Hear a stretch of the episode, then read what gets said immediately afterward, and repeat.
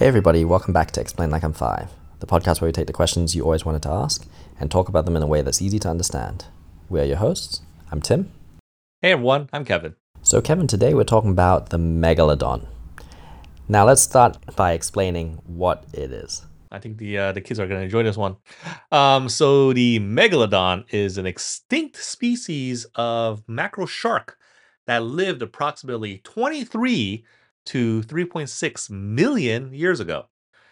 You can kind of think of it as a much, much larger great white shark.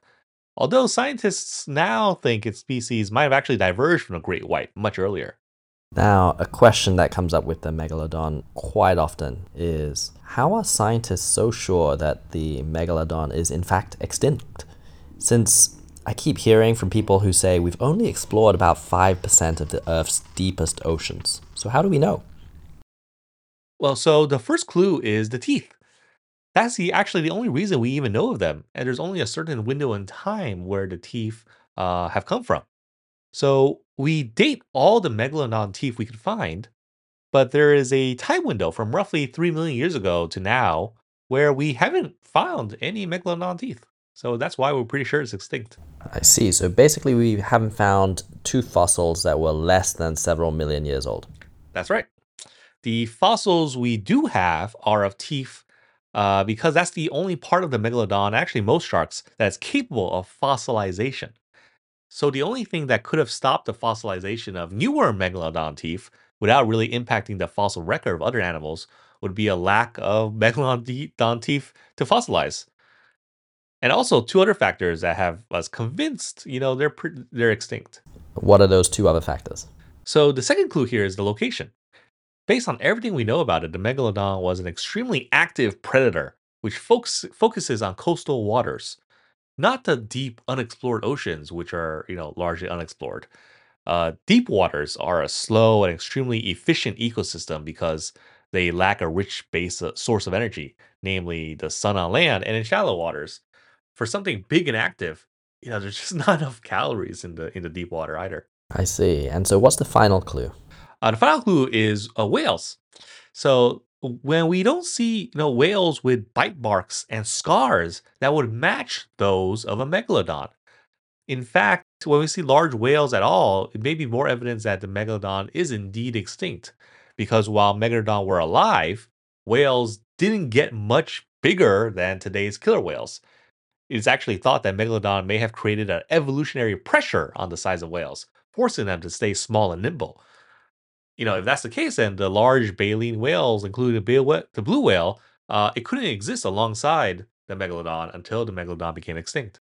I see. Okay. So I think we're pretty sure that the megalodon is now extinct. But how big were these creatures? Ooh, so the uh, estimates suggest the megalodon actually grew to between 15 and 18 meters in length. And to give you some comparison, that's three times longer than the largest recorded great white shark. It may have been comparable in length to today's biggest whale sharks. And, you know, the earliest megalodon fossils date to like 20 million years ago. So it was for the next 13 million years, this enormous shark just dominated the oceans until finally becoming extinct just 3.6 million years ago. And what did it look like? Can you tell? Also, you know, most popular reconstructions have the megalodon looking like pretty much an enormous great white shark. Uh, but we have some um, reason to believe that this might have been wrong. Some scientists think the megalodon likely had a much shorter nose when compared with the great white. Uh, also, maybe a flatter, almost squashed like jaw. So, kind of like the blue shark, it also had extra long pectoral fins to support its weight and giant size. And you touched a bit on this earlier, but where did they live? Oh yeah, yeah. So we we talked about them living, you know, roughly in coastal waters. Uh, but megalodon teeth have actually been found on every single continent except Antarctica. So basically anywhere where there are warm tropical and subtropical locations around the globe. Now, finally, why did the megalodon go extinct and how? Yeah, yeah, it's um it's interesting, right? Like they went scientists think it went extinct about 3.6 billion years ago. And actually around that time, up to a third of all large marine animals like 43% of turtles and 35% of seabirds, it all became extinct uh, because temperatures uh, started cooling and the number of organisms at the base of the food chain plummeted, resulting on this knock-on effect uh, to all the predators at the top. You know, all the food they just didn't. There wasn't enough food for them. Interesting. Did you learn something new? If you did, send us an email. We are at eli5, the podcast at gmail.com. We love hearing from you, especially when you've got suggestions for us for future episodes and topics. If you are a regular listener of this podcast, please do take the time to leave us a rating or a review because it helps other people to discover this podcast. As always, thanks to the community at r slash explain like I'm five, and we will see you all next week.